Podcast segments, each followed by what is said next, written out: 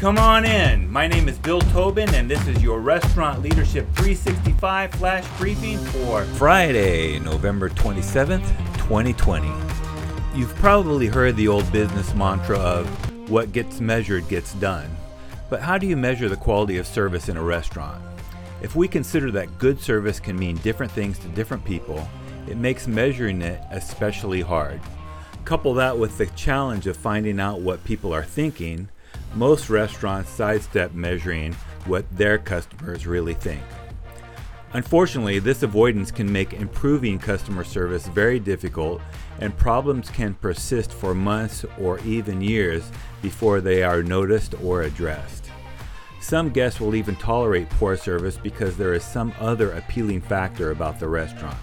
This may be the food, the location, the ambience, or the convenience.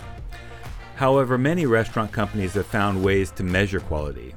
Those measurements can be broken into three categories guest direct, internal indirect, and guest indirect. Guest direct measurements are ways to collect information or data directly from the customer. Examples of this might be customer surveys, mystery shopping reports, guest complaints, and more re- recently, online reviews. Internal indirect measurement examples include ticket times in the kitchen and at the bar or service comps. Guest indirect measurement examples include repeat sales, repeat orders, average order size, and customer referrals. Finding a way to measure the quality of your service and your guest satisfaction will help you improve them. So, your task for today Make a habit of measuring and improving the quality of your service. Now go make it happen. Would you like to shave 10 hours off your work week?